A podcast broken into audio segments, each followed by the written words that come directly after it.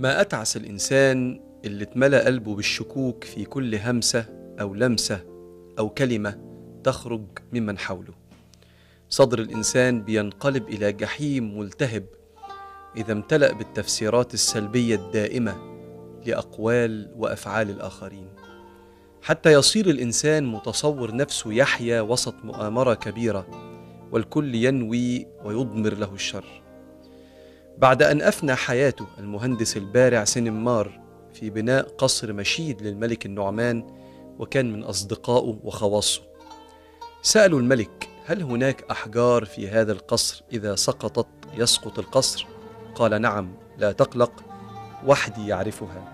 فألقاه النعمان من شرفة القصر.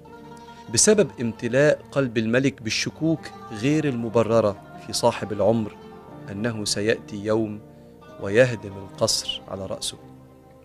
الحذر مطلوب لكن الحذر حكمة مبنية على تأمين النفس من الأخطار المحتملة وليس إرهاق وإتعاس النفس بالأوهام والتفسيرات الخبيثة لنوايا المقربين أو الأقران.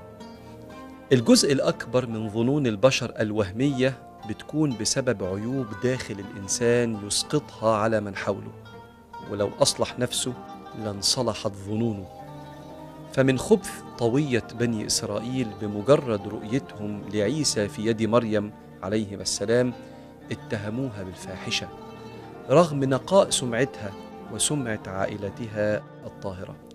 لو أساء الإنسان ظنه بغيره لأغلق كل منافذ التلقي للخير من هذا الإنسان.